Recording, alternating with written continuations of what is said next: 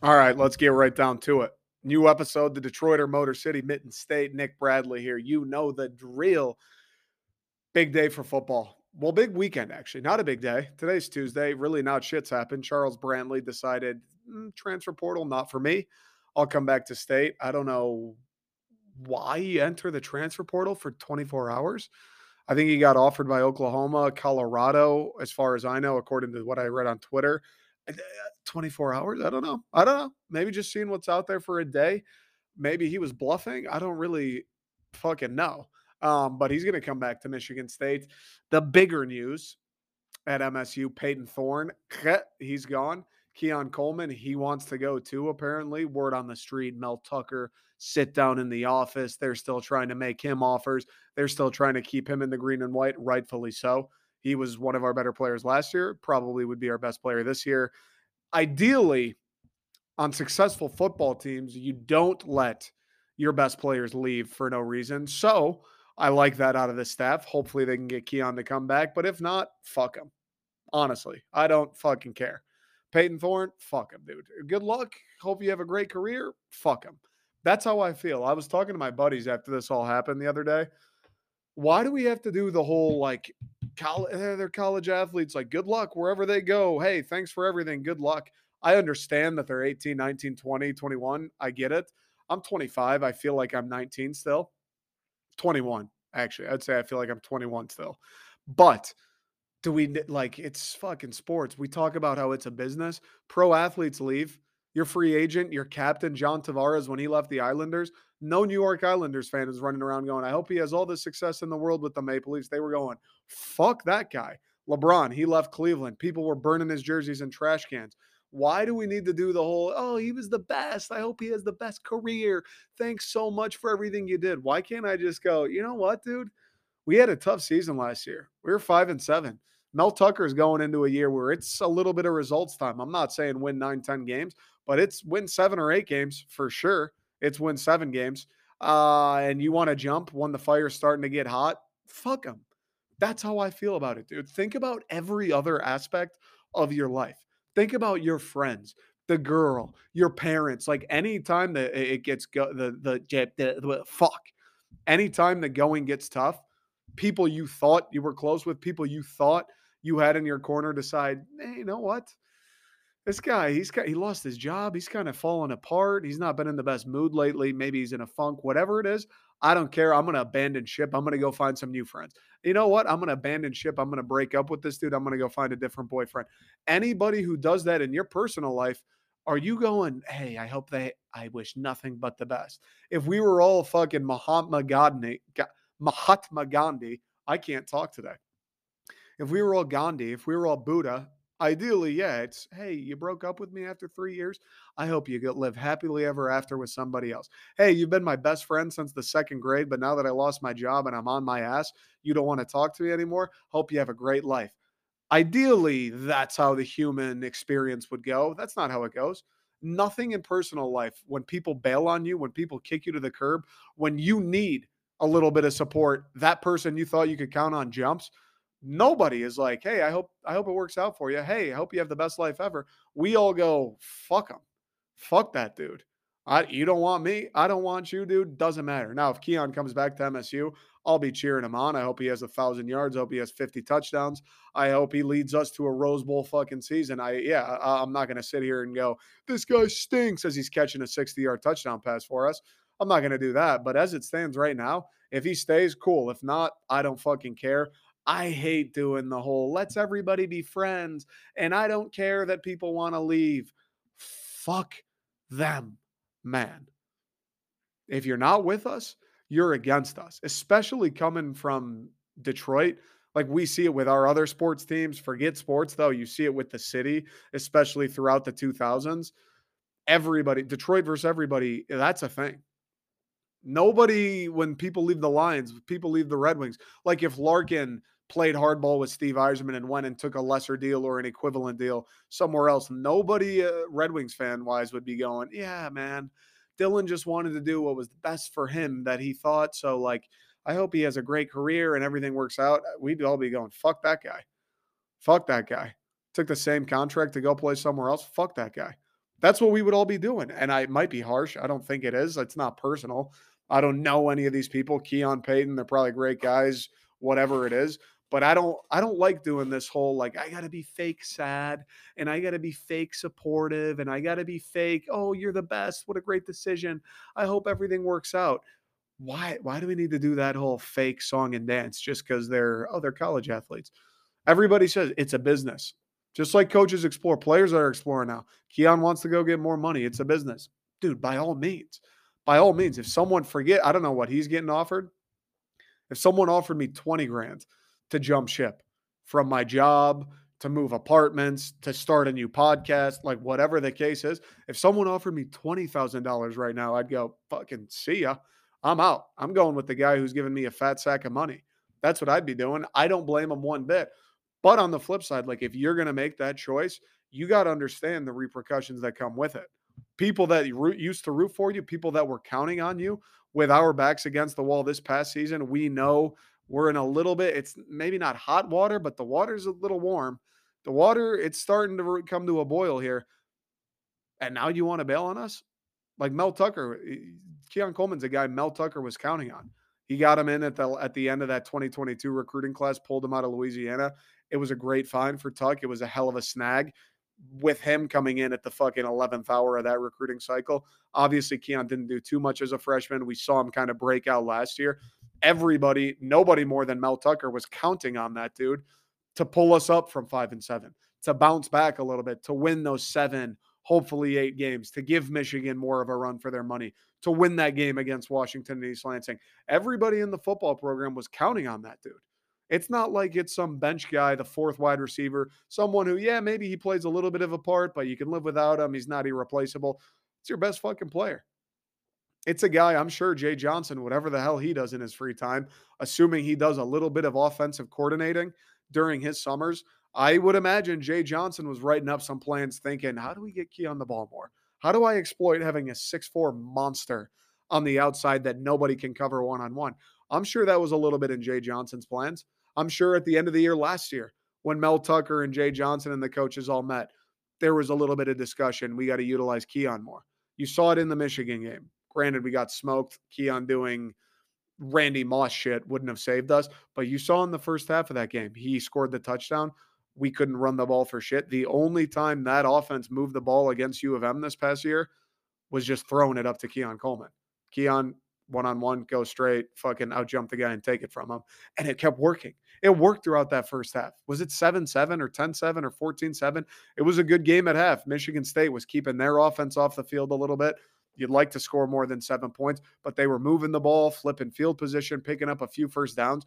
And you go back and watch that game, it's because all we were doing successfully offensively was, hey, Keon, I know this is probably getting old. Uh, I know it's not the most creative. I know we've run this play eight times already today, but why don't you hit him with a fake slant? Go straight. Once you hit the first down marker, Payton's just going to lob it up down there, and you just go be better than everybody else on the field. Like that's a guy that we had. That's an option that we had offensively. I would imagine with no Jayden Reed coming back, I would imagine realizing, hey, the run game, it wasn't like 2021. We couldn't just blindly say, turn around and give it to number nine, and the rest will take care of itself. I would imagine coming into this season, coming into this offseason, MSU and the staff were a little bit more like, okay, we got to figure out how to get our best players the football. Even if our best players in the backfield, if that offensive line can't block anybody, we're going to be in trouble. We've got playmakers that we know can win their matchups on the outside, no matter who they go against, whether it's Michigan's defense, Ohio State's defense. It doesn't matter. We got a guy that can win. Let's figure out how to get him the ball and how to take advantage of that mismatch as frequently as possible. And he just ups and he's out. He's out the door. Fuck him. I I I I don't care if people are like, "Oh, that's not very. Oh, you shouldn't say that. Oh, that's bad taste. Classless." Is it classless? He's going to go to LSU. He's going to go to Auburn. He's going to go wherever he wants. I'm sure he'll be productive. The guy's nasty at football. He's going to be a top two round draft pick. If he goes to fucking Macomb Community College, he's going to be a top two round draft pick next year's draft. I don't need to sit here and pretend to do the rah rah Keon, go have a Heisman season wearing colors that aren't green and white. I don't need to do that. To me, that's almost more insulting. Like just being totally disingenuous, pretending like I'm going to be sitting here on Saturdays watching him ball out in LSU colors, going, that's our boy. Fucking happy to see him having a good year. I won't give a fuck personally. I won't care. But even if I did watch him, I'd be a little bit resentful. I'd be like, fuck this guy, dude. God, he fucking left us. We needed him. We were down. Mel, this is a crucial year. He's our best fucking player, and he just skipped town like that. Fuck that guy. I'd rather be honest. I'd rather be authentic, even if it is a little bit negative, even if it uh, is a little bit harsh, than do a fake, put on a smile. Hey, he's our guy. Thanks for those two years. You're the man. I hope you tear it up. I'd rather be honest than be dishonest and positive. I'd rather be honest and harsh than dishonest and positive. That's kind of how I feel about these guys. Um, Payton, not so much because Payton's situation is different for a few reasons. Payton, Payton's situation is different both from his perspective and as a fan and as his coaching staff's perspective. Like we know, I made the videos, I did the Twitter space over the weekend. It was DEF DEFCON fucking five. I couldn't wait to record this podcast to talk about it. But we know what Payton Thorne is. Like if you watched Michigan State last season, you know what Payton is. He's a solid QB. He's a fine player. He'll make some throws. He'll miss th- some throws. Every once in a while, he'll make a play with his legs. Um, he's gonna miss some open guys. He's gonna he's gonna hit some open guys. He's gonna read the defense. Sometimes he won't, and he's gonna throw it into triple fucking coverage. Sometimes he's gonna look extremely athletic and like he should be able to extend plays consistently. And other times it's gonna look like he runs a nine second 40. That's just that's what he is. Without an offensive line, without a run game, the guy's fine. He's average. He, I don't know. I don't know. Like if it's a Detroit Lions situation where you've got the stacked offensive line, you've got the run game, you've got a couple weapons that can win one on one. Yeah, he'll be a solid player for you. Yeah, he'll get the job done.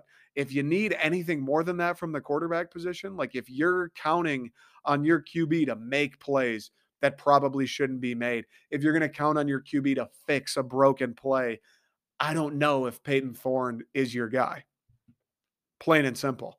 Um, I was saying it throughout the season last year. I think after the Washington game, it's kind of when I was like, all right, I don't know if it's certainly make the quarterback change time, but it is let's think about it time. That's what I was saying after the Washington game. After we got steamrolled by Minnesota, I think after we lost to Maryland, at that point, I was fully on board with like, let's try somebody else. I know Noah Kim's barely played. I know he looks good when he gets in the game. Granted, it's against like Western Michigan's backups. I understand like the sample size on him isn't very good. I know Katin Houser's just a freshman. I get that there was moving parts and there was no heir apparent that we know we can count on that could maybe deliver even at the level of Payton Thorne. But my feeling was halfway through the season last year, like, dude, we know, we know what the guy is, and we know it's not enough. Plain and simple. He was great when he had Kenneth Walker. He was great when you ran a play action pass and everybody was open because half the team shit their pants at the thought of number nine coming at them in the open field.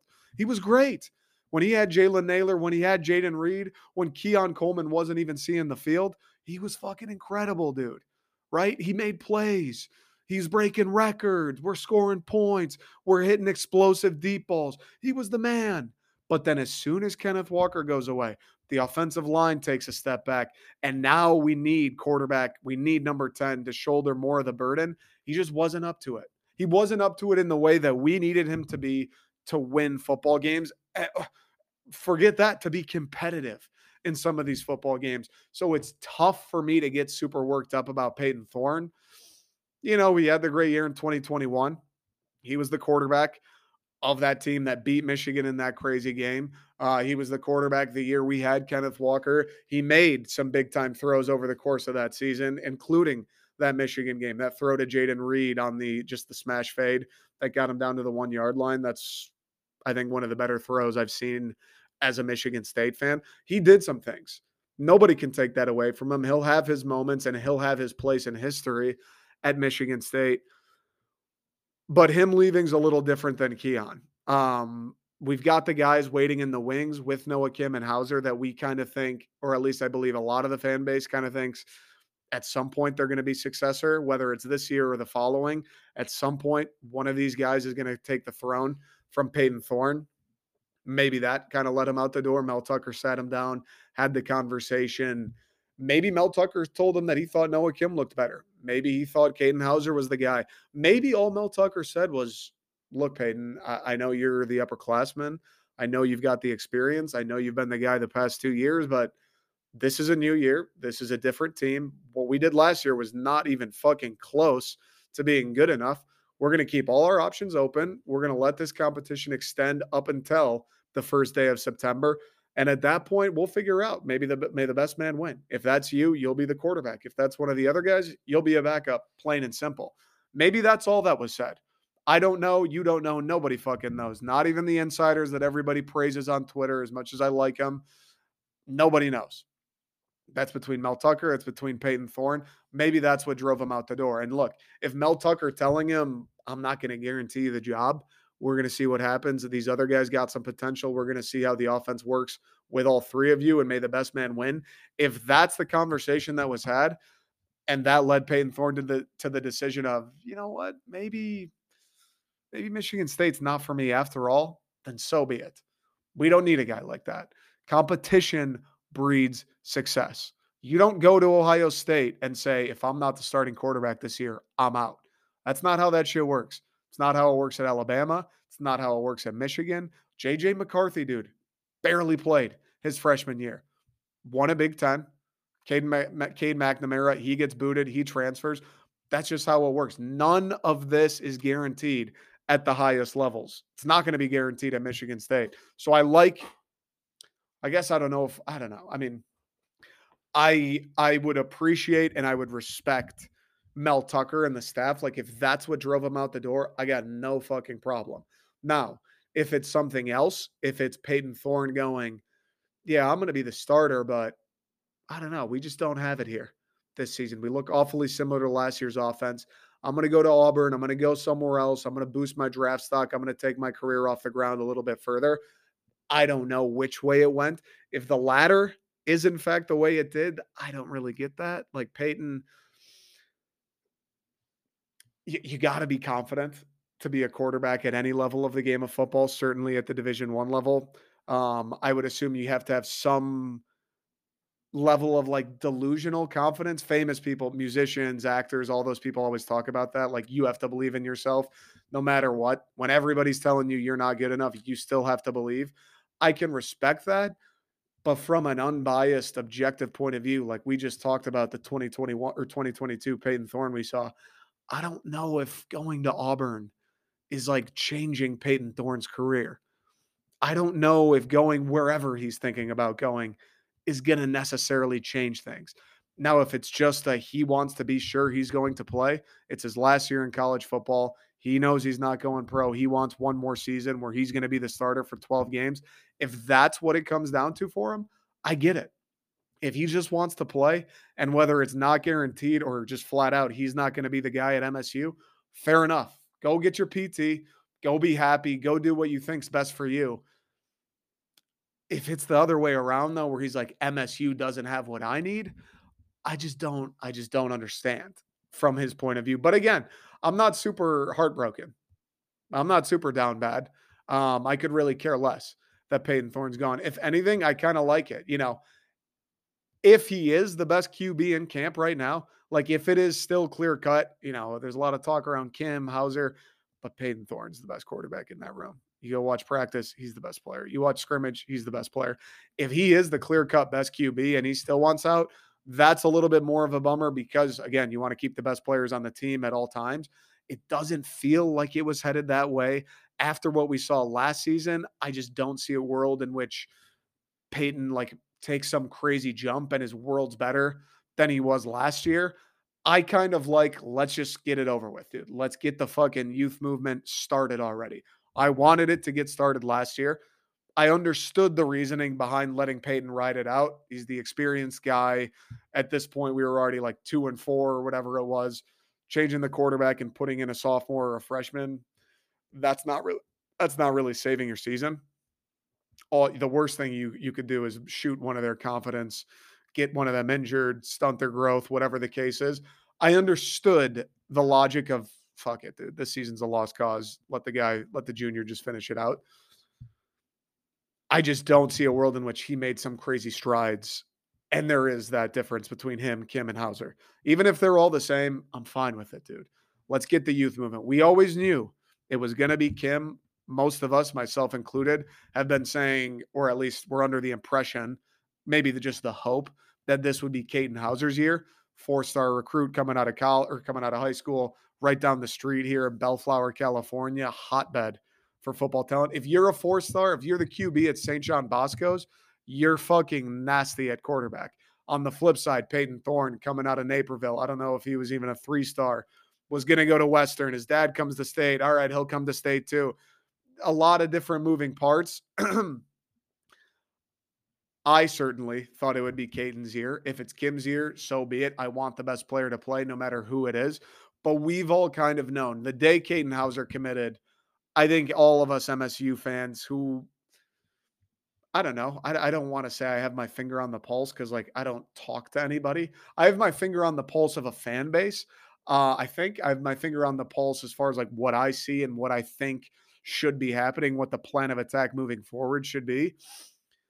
We all knew it was going to be Kim or ideally Houser's time at some point. So if Payton's a little hesitant, he doesn't want to battle it out, whatever the case is, dude, I'm fine. Let's let's fucking get it over with.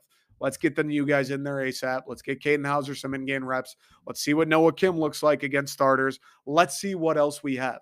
We knew, we knew Payton Thorne in 2022. We knew that's not going to be good enough. That's not going to be good enough for our ultimate goals. Payton Thorne, he might be good enough, win seven, maybe eight games this next year. Who knows? He's not going to be good enough to, to make those plays that you need to beat Michigan the way they're going. He's not good enough to make those plays you're going to need to beat an Ohio State the way we're going. Some of the friskier teams in the conference, like Purdue, when they beat us, when they give other teams a run for their money, it's because Aidan O'Connell, he just got drafted. Maryland, kind of a frisky team, gave Michigan a little bit of a Taulia Tagovailoa, fucking dangerous quarterback. You don't need that great of an offensive line. You don't need a lethal run game when you got a guy like that back there. Payton wasn't that guy. Payton isn't that guy. One of these other two, they might be, or at least they might be closer to it. So I'm fine with let's just fucking see. Let's give these new guys a chance. He doesn't want to be here. We don't need him anyway. Good luck. Fuck him though. You want to bail? Be my guest, dude. I'm not going to sit here and have a funeral for Payton Thorne just because he wants to get more PT, just because he doesn't want to battle it out, just because a freshman or a sophomore or a junior may or may not get the start week one. Good luck. Fuck him. The Keon thing's a little bit more upsetting just because it's not a question of Keon sitting there going, shit, am I going to get reps? Am I going to get targets this year? There is nobody like breathing down Keon Coleman's neck. There's nobody that's going to take Keon Coleman's job. I have a hard, hard time believing Mel Tucker and Keon Coleman had a conversation in which Mel Tucker said, Hey, Keon, I know you were great last year, but some of these other guys are pretty fucking good. You might move down the depth chart this year. We won't know for sure until week one. I have a hard time believing that conversation was had. We know Germie Bernard, he transferred out, I think, back to Washington. And the word on the street there was he wanted a guarantee that he was going to be a wide receiver one or a wide receiver two or get X amount of targets. And Mel Tucker was kind of like, dude, that's fucking nuts. That's not how it works here. If you win the job, if you're the best player, you'll be the best receiver, or you'll be the number one wide receiver. If you're the second best player, you run the second best routes, you got the second best hands, you'll get the second most targets. I like that. Nobody's bigger than the program. You can't bend the knee to a guy like Germie Bernard, all due respect, just because he said he's fucking trying to hold you hostage. I'm going to transfer if you don't throw it to me 80 times. That's bullshit. He can go too. I have a hard time believing the Keon situation was similar just because, like, fucking everybody knows, dude. Anybody with eyeballs. Go ask Michigan fans. Go ask Ohio State fans. Go ask Penn State fans. All these people who hate our fan base and try and shit on us and will make fun of us. Go ask any of them. And if they're going to be objective, they'll tell you Keon Coleman is a savage. All of those fan bases would like Keon Coleman to join their team. I don't know who's reached out to him. I don't know who he has his eye on in the portal. I don't know anything about his situation. Supposedly there's tampering going on. Um, I don't fucking care. But there was no Keon, hey, you're going to move down the depth chart. Keon was our guy. He's our best offensive player, probably the best player overall. Letting him go is no bueno. And he may still come back. I'd be surprised. That'd be a weird move to, to hit the portal and then decide, actually, you know what? I'll stay. It'd be a strange move. Maybe it's because he didn't want to play with Payton. Now that there's the idea that there'll be new quarterbacks thrown to him, he's a little more intrigued. Maybe it's just money. Maybe he wants to go back to Louisiana where he's from. I don't fucking know. What I do know is this tampering or not, NIL or not, quarterback play or not, as Mel Tucker, a guy who we brought to Michigan State with a calling card of acquiring talent and stocking the shelves in a way MSU's never had them stocked both in recruiting high schoolers, recruiting the portal, and you'd think it's a given maintaining the talent that you already have in the building. Like that, it's on Mel. I don't give a fuck if Brian Kelly was in Keon's DMs on midnight after the Michigan game. I don't give a fuck if Oklahoma backed up a Brinks truck to Wonders. I don't give a fuck if Oklahoma promised his family a mansion overlooking the stadium. I don't care about any of that for a couple reasons. One, just excuses. Uh, like at some point, we got to stop. At some point in the Mel Tucker era, the guy makes 95 mil. He's the head football coach. Even if he made five bucks an hour, at some point, he's our head football coach. You're not going to be successful if you make excuses for everything. And number two, Michigan State is worth a fucking trillion dollars. You can't tell me we can't pony up whatever Oklahoma, LSU, any other program wants to pay somebody. I understand if they're like, hey, we'll give Keon a million bucks. I get it, dude. Wide receiver's not a five star fucking quarterback. I get it. Wide receiver's not Chase Young. I understand wide receiver's not the most game breaking position. It's not Kenneth Walker being able to touch the ball just by turning around and handing it to him. I get it. But if state wanted anybody that badly, if state needed to match an offer, they absolutely could. So I won't accept the NIL as an excuse. I won't accept the tampering as an excuse. It's part of the fucking game. Other coaches want your good players. Mel Tucker, he's talking to commits at Georgia. Mel Tucker, he's talking to guys committed to Michigan. Mel Tucker, he's tampering too. I'm sure it's part of the fucking deal. When you come in with a reputation as a guy who harvests talent, who can build an SEC level championship roster, because as he says himself, he knows what it looks like from his time at Georgia, Alabama, Ohio State. When you come in with that as your calling card, I don't accept excuses for why you're letting your best football player walk out of the building. I can't. I just can't. Now, I'm not saying the program's dead. Mel Tucker stinks. We got to look at finding somebody new. The guy can't do anything. I'm not saying that. That's one thing that bothers me about, like, I post the videos on TikTok or Twitter, Instagram, wherever and it's like I, I spend 60 seconds, 60 seconds talking about Mel Tucker and Keon going out the building. And I'm sitting there going, dude, Mel, that's on you. You cannot allow that to happen. Like, forget even losing your best football player. You can't let that happen because it sends a message. Recruits right now are like, damn, bro, those guys just went five and seven. Their backs are already kind of against the wall. Mel Tucker's making a shit ton of money. It's starting. This is the first season where people are going to hold his feet to the fire in the wins and losses column. Last year sucked. He got the free pass. We didn't have the roster. We're rebuilding. He's filling in for Dantonio's guys. Whatever you want to say to make yourself feel better and let it. I was doing it. We were all doing it. It's fine. But this is going to be the first year where it's like, okay, Mel, I'm not asking you to win 10 games. I am asking you to win seven, though. I know the schedule's hard. You make a shit ton of money though. You're getting paid nine and a half million dollars a year to figure out how to win games when the schedule's hard. More so than losing a good wide receiver, just the message of in this context, like where the program is at right now, the class of 2024 isn't moving at all. We're making no progress.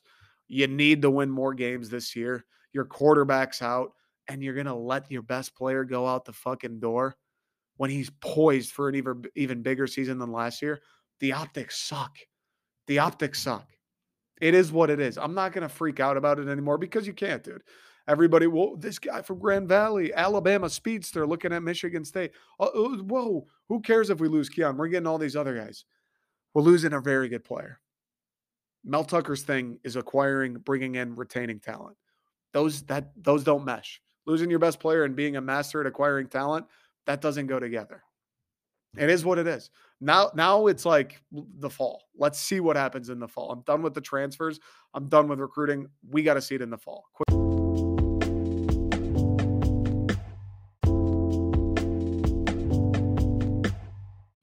God damn, dude. It's not a great weekend. Not a great weekend for MSU football, but we're past it. Greener pastures. We're moving on. We're going to win some games. Fuck them. We've got other good players on the roster. We got young wide receivers, uh, excuse me, that are hungry.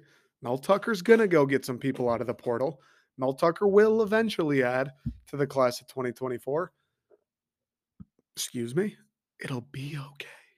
It'll be okay.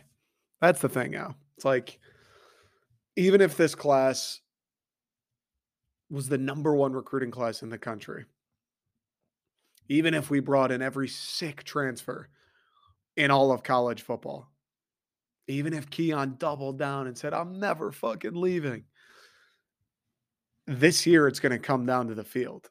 Like this year, there's going to be no, well, wait till he gets his guys. Yes, a lot of Mel Tucker's guys are still younger. They're going to be sophomores, they're going to be juniors. Yes, there is still a roster to be built. Yes, we do need more talent to compete with the Ohio States, Michigan's, Penn States of the world. Yes, that's all true. Yes, even if we go at 0 and 12 or 12 and 0, that will remain true. Yes, but this is the first year where it's like we need to see some results. Now, I've said this before. I think this year, if you go six and six, that's a little disappointing, but that's the absolute floor. You cannot win fewer than six games if you're Mel this year. You can't people are going to flip out. People are going to call for your head. That seat is going to be hotter than hot. It is not going to be a good situation. If you win seven games, okay, we can work with that. And if one of those wins happens to be Michigan, we can work with that. It'll be all right. We'll hold off till next year. Let him get his guys in. We'll regurgitate the same shit we've been saying the last three years. Okay. If you win eight games or more, great. If he goes eight and four, that is a very good season. I had some people again in the mentions on some of these videos going, whoa, eight and four. That's he's got to win nine games or more this season. He's making 95 mil. Like, yeah, I, I, know he's making 95 mil. I know he's being paid like one of the best coaches. I know he's being paid to win more than eight games. I understand. But you still have to look at the context of where this roster was when he took over. You still have to look at the context of, even though he has had a couple recruiting classes, those guys are still sophomores, juniors. You have to look at the context. Ohio State's Ohio State. Michigan's better than they've been in my entire life. Penn State is still Penn State. They're always going to be pretty good. And then you've got Washington, who's going to be a wagon. You've got like Iowa is no walk in the park. It's a Big Ten schedule, regardless. To think that like you got to win nine more, nine games or more, otherwise it's a failure this season, that's crazy. That's crazy for MSU. That's crazy for MSU in year three or four, whatever it is. This season for Mel Tucker, for that to be like the minimum, it better be nine games or this guy's out. That's crazy. If he wins eight games, if he goes eight and four, that's a very good season, I would say. If he wins nine, if he wins nine, that's incredible. 10, fucking unreal. Unreal if he wins 10 games somehow. Don't think it's likely. I think it's possible. I don't think it's likely. If he goes seven and five, I won't be particularly happy. I won't be particularly upset. I'll go, okay, we're in a bowl game. You won more games than you did last year. You improved. The team looks better. Hopefully, those losses aren't blowouts. Hopefully, the games you do lose, you're in them. It's close. You had a chance. This, that, the other. Seven and five. Okay, we can work with that. Let's get another recruiting class in there. Hopefully, some of these guys he brought in grow grow a little bit more. Hopefully, you play the transfer portal again. Hopefully, maybe some of these freshmen, uh, you got a couple higher recruits that are able to come in and be day one guys. Like we've got this recruiting class this year. Maybe by Job comes in and is a day one starter and is a game one, day one difference maker. Maybe Stan Ramil, the left tackle from Alabama, everybody was raving about. Maybe he comes in day one, noticeable difference on the offensive line. Okay, seven and five, we can tread some more water. We can hold off till the next season. Now, here's the thing as well. Even if they do go five and seven again, even if they are beneath that eight or uh, seven game benchmark that I've personally have set, Mel's going to get another season. Mel will be the head coach no matter what happens, unless they go like 0 and 12 and everybody gets arrested or something fucking crazy, Mel Tucker will be the football coach during the 2024 season. I'm almost positive. That just he's making too much money. The buyout's too crazy. And it is still somewhat like we're still kind of getting the wheels in motion on the rebuild. I think I said the day that he was hired, I think I said 2023 would be the first season where I'm like really starting to look for results, where I'm setting a benchmark where it's like, hey, you, you, should hit this number of wins. Otherwise, this thing's not going the way we thought it would. And then 2024 is the first year where it's like, not only is there a benchmark, 2024 is the first year where it's beat Michigan. You should win a bunch of games. And like, we should be hanging around the Big Ten. I'm not saying 2024, you, you got to go win the Big Ten. 2024, though, we better be in the running. 2024 Halloween comes around, MSU better be within arm's reach of the Big 10 championship. Like that's that's I think that's a fair assessment. You've had four or five recruiting classes at that point. Three or four of them have been in person. Mel's there the whole time, full recruiting cycles. There's no excuses on that front. You've been able to play the transfer portal. You've been able to harvest your talent. You've been able to bring your guys in, instill your culture, put in your plans, all of that shit. 2024 will be the first year where it's like seven and five. That's that's not going to cut it. 2024, be a good team. Have a chance at the Big Ten when Halloween comes. That will be the first year where if he's not actually successful, if we aren't fielding a good team, if we're not winning eight, nine games, then we're going to start to look around and go, all right, dude, this isn't really what anybody signed up for. If you go seven and five in 2024, then we got a whole nother conversation on our hands. But until then, we just got to let it play out at this point. Um, obviously, like recruiting, if they go get some five star QB tomorrow, I'm going to get fired up. That'll be a that'll be a fun topic to p- talk about. Obviously, if this class of 2024 ends up being a top 15 class, we're going to be excited. We're going to talk about it. There's going to be some hope. but at this point, right now, transfer portal, people leaving, people coming, whatever you want to talk about, that shit's all irrelevant. This season, right now, like where we're at for MSU, where Mel Tucker's at in his career at this stage of being the head coach at Michigan State, I could care less about what the recruiting looks like. I could care less. I mean, I don't mean that like, oh, fuck it, get the 40th class. That doesn't matter. Obviously, I want you to have the best recruiting class possible, but I'm not going to get eh, crown him anymore. If he get four star top 100 pass rusher from Oklahoma, I'm not crowning him. If David Stone commits tomorrow, I'm not crowning Mel Tucker. At this point, it's becoming not so much about the recruiting and building the the, the roster and all that.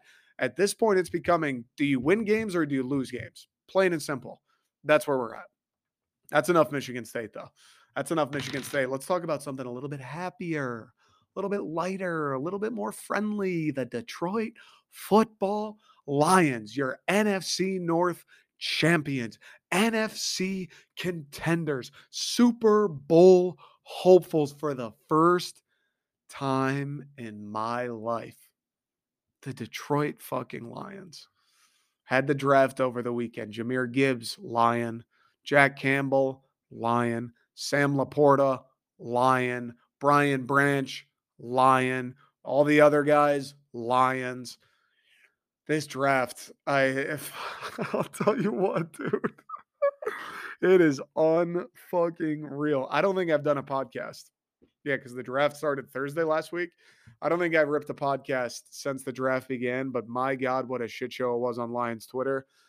Never fails to remind me what this fan base looks like inside. Never fails to remind me how quickly people want to turn. Kind of in theme with some of these guys who are ready to bail on MSU. The the Lions fan base, dude. One day of the draft goes by. They trade back. They take Jahmyr Gibbs at 12. Everybody loses their mind. They've got the second pick. I think it was 18. They take middle linebacker Jack Campbell out of Iowa. Everybody loses their mind. Second day comes around. They take the tight end Sam LaPorta. Everybody loses their mind. And then they go get Brian Branch, the safety from Alabama. And everyone's like, oh shit, this is actually a good draft. Dude, the fan base, and we've beaten it to death, kind of the, the main shitstorm surrounding this conversation has passed since then.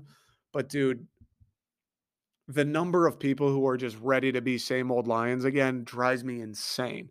The number of people who were, I guarantee it, guarantee it, were shouting, trust Brad Holmes, let Brad cook. We've got the best GM in football. He knows what he's doing. Whatever Brad has in mind, I'm fine with it. The number of people who were certainly in that camp going into draft night and then flipped like that when he took Jahmyr Gibbs and Jack Campbell is sickening.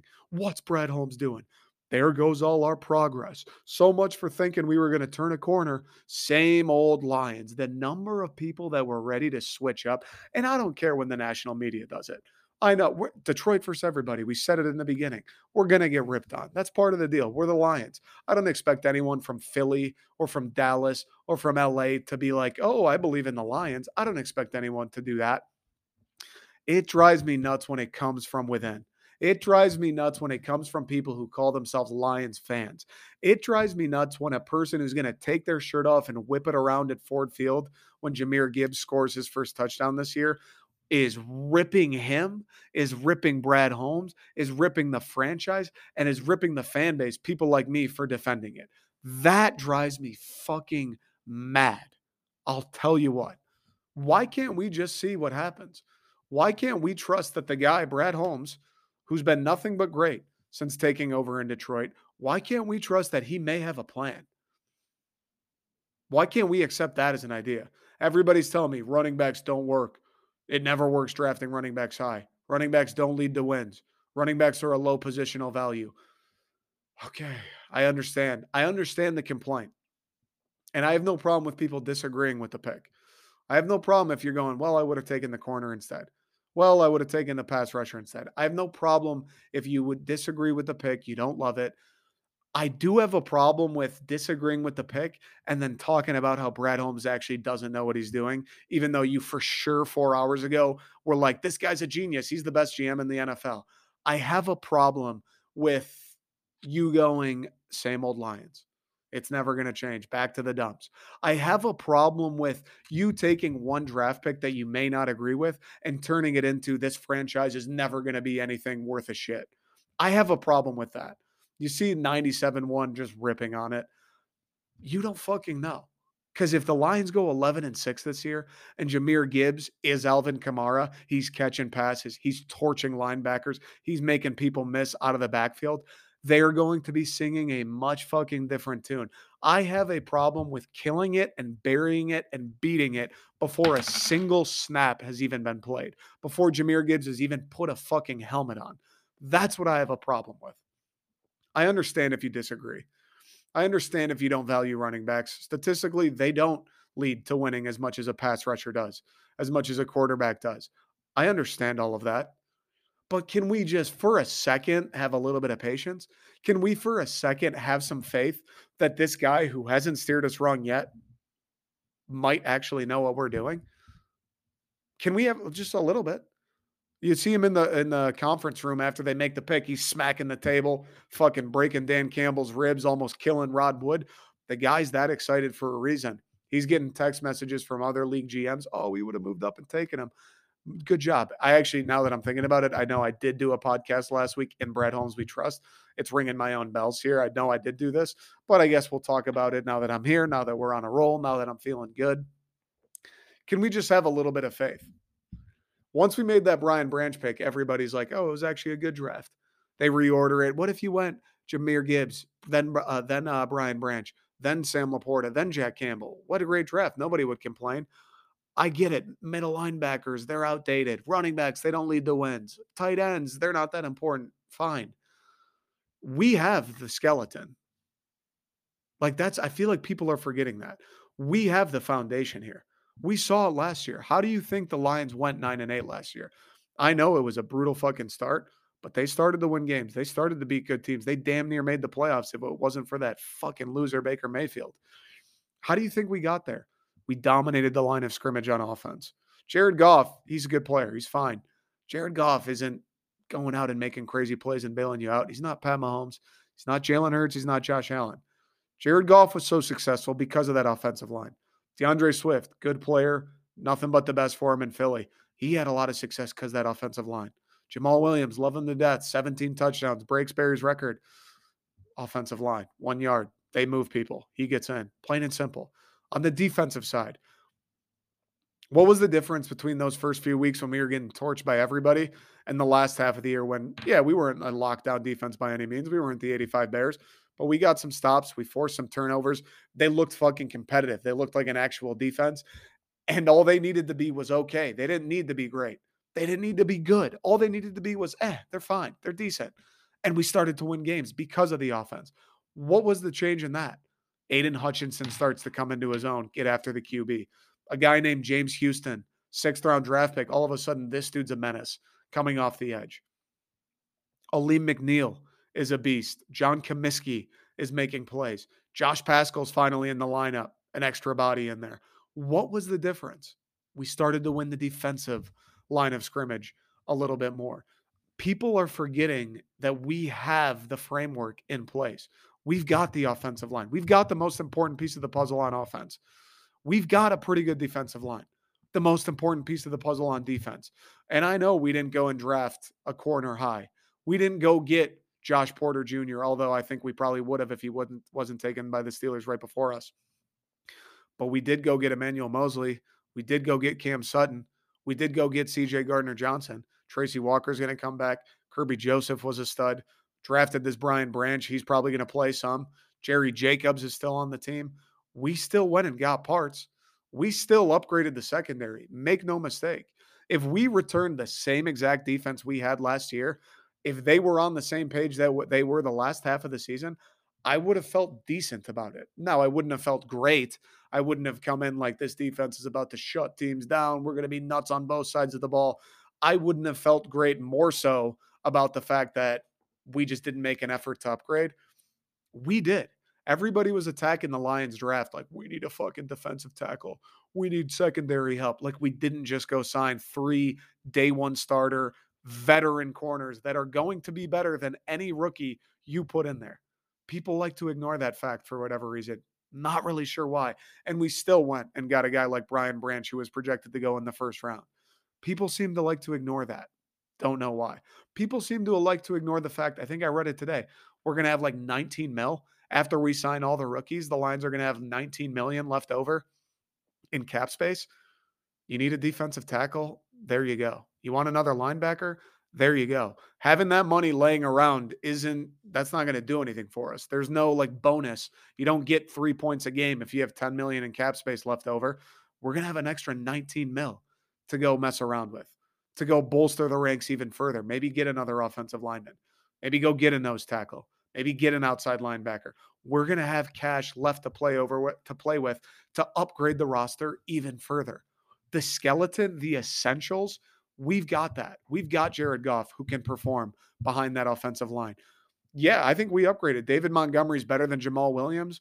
Jahmyr Gibbs, D'Andre Swift, similar type player. If Jahmyr Gibbs stays healthy, that's an upgrade.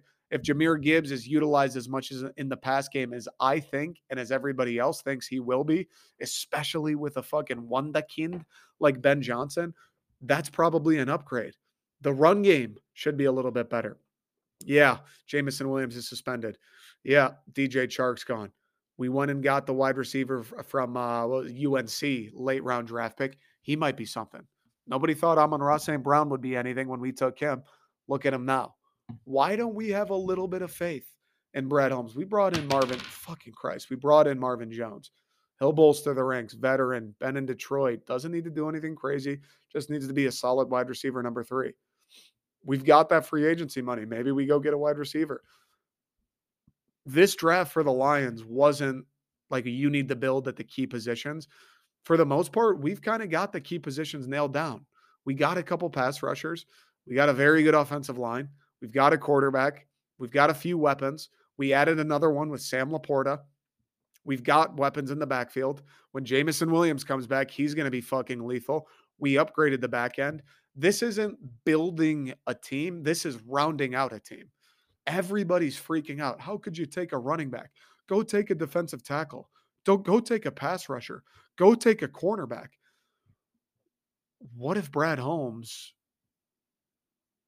rather than going and drafting a high value position, going and drafting a defensive end that may not be a starter, that may not have as much of an impact as a guy like Jahmyr Gibbs, who will be a day one starter, as a guy like Jack Campbell, who will be a day one starter, as a guy like Sam LaPorta, who will be a day one starter, as a guy like Brian Branch, who not probably not going to be a day one starter, but he'll probably get some playing time, especially once the year wears on and people get hurt. He's going to see the field a little bit.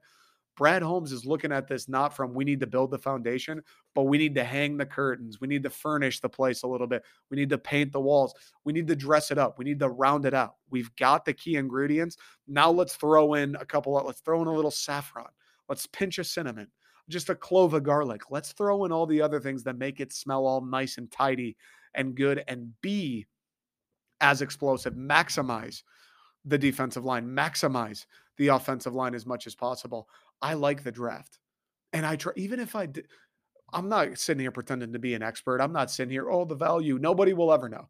All the people that tell you they're experts just because they go to ESPN.com and look at their mock draft, everybody who tells you they're an expert, they don't know shit either. In a year, and two years, and three years, and five years, then we'll be able to look back at this draft and go, all right, how'd Brad do? Are these guys contributing still? Have they contributed? Have we won games? Have they played crucial role in hopefully winning an NFC North, hopefully winning a playoff game? How do you do? That's when we'll be able to accurately tell. So burying the dog out back and beating it a couple more times before you shovel the last pile of dirt a day after the picks have been made, that makes no fucking sense to me. It makes no sense to me. We've got three day one starters, and people are complaining about how we didn't upgrade. Brad Holmes, this draft was win now. Brad Holmes, this draft was let me get as many guys as possible that are going to have as big of an impact as possible. If he goes and takes Christian Gonzalez at 12 and he becomes Jeff Okudah, he just can't stay on the field. What is that? Even if Christian Gonzalez is pretty good, is he starting over Moseley? Is he starting over Sutton? Is he starting over CJ? Like, is he starting over any of these guys? Probably not. He goes and gets Jahmyr Gibbs. Ben Johnson has a new toy, a little bit of a reward. Thanks for sticking with us. Have fun with this. He gets to uh, another weapon for Jared Goff to throw to maximize the offense a little bit more. One of the biggest burners in the entire draft. He goes and gets a tight end, Sam LaPorta, the most athletic or the most athletic tight end in the draft. Another weapon for Goff, a guy hopefully can contribute blocking a little bit more.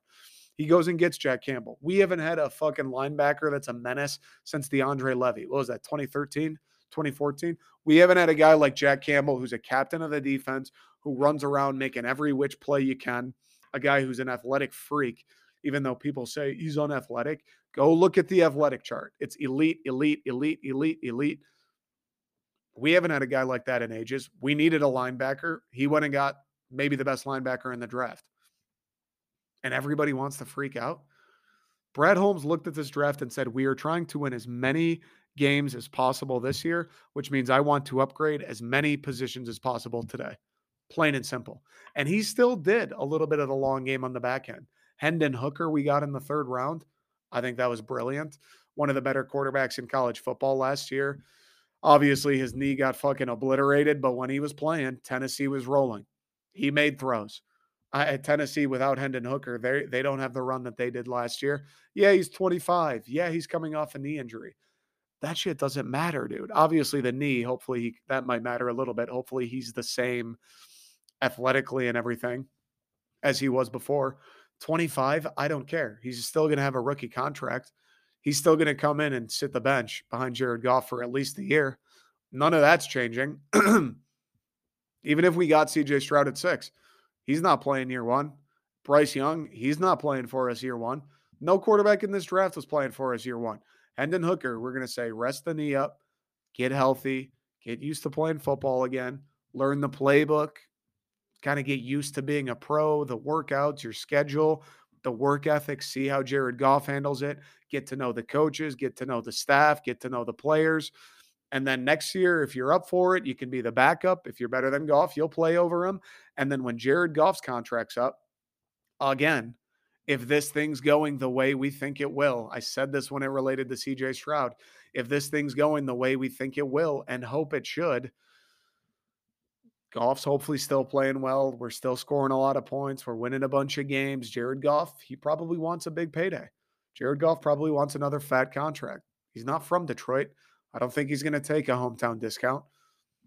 Hendon Hooker, you're the guy on the rookie contract. You've had a year or two to mature, to learn the system. You weren't thrown into the fire where nobody shattered your confidence. We let you rehab that knee all the way. You were never rushed back. Jared Goff wants 30 mil a year. That's not going to happen. Hendon, it's your team. And maybe Hendon will be the long term answer. Maybe he comes in, the guy's unbelievable, and we got our quarterback for eight more years. Or maybe, you know, he's all right. He's Jared Goff again. We've got him for two years and we go draft another one. Maybe that's the case. But if this thing goes the way it's supposed to, we're not getting Caleb Williams. We're not getting Drake Maye. We're not getting a top 10 pick for the next few years. I love the Hendon Hooker move. He attacked the draft as a win now. He attacked the draft to round out the roster today. He attacked the draft to upgrade as many positions as he possibly could. And at the same time, he made an investment for the future. Low risk, high reward investment. It was beautiful. We got rid of Swift, not going to have to commit any money to him. People saying that too, like they traded Swift for a fifth round pick and drafted Jahmyr Gibbs. How does that make any sense? What the fuck do you mean? First off, I love D'Andre Swift. When he was healthy, the guy was electric. Nobody can deny that. But he wasn't healthy all the time. Even at the second half of this season, when he was playing, you could tell he was banged up. He didn't want to go up the middle. He didn't really want to finish runs. He was bouncing outside. He was always trying to make people miss, not really lowering the shoulder as frequently. Guy had injury problems. He's going to want to get paid. His contract's up. Now we got a guy who maybe is more electric, certainly is more versatile than Jahmyr Gibbs, a guy who can make you miss and do all the same things I think D'Andre Swift could out of the backfield, but now can line up in the slot, can line up outside and be a weapon in the passing game. And he's on a rookie contract for the next four years. What do you mean that that move makes no sense? That move makes all of the sense in the world. You've got a weapon for four more years that's on a rookie deal as opposed to paying a guy who gets hurt a bunch 10 million, 8 million, 9 million, whatever else he would have wanted per year. Now you can use that money, like we just mentioned. Go get a defensive tackle. Go get another corner if you want. Go get a wide receiver. Go get an offensive. Go get whoever. Now you've got 19 more million. You don't need to give D'Andre eight. Now you've got 19. You don't have 11. You got 19. And you still got a dynamic playmaker in Jahmyr Gibbs. I like the draft. I don't know how people shit on it so hard. And, you know, it, it just is the Lions fan base at this point. Like, we've come to know that. It, there's just people who are fans of the team who seemingly get geeked up to tell you why the Lions are going to stink, who seemingly get excited to do the same old Lions routine, who seemingly are waiting for every single step anybody in the organization makes to tell you why it's never going to change. There's fans that get excited over that shit. I'll never understand it. I'll never be about it. I'll never endorse those people, but it is what it is. People comparing Brad Holmes to Bob Quinn. He thought Jahlani Tavai was a steal when he reached for him. How the fuck are you going to compare Bob Quinn to Brad Holmes?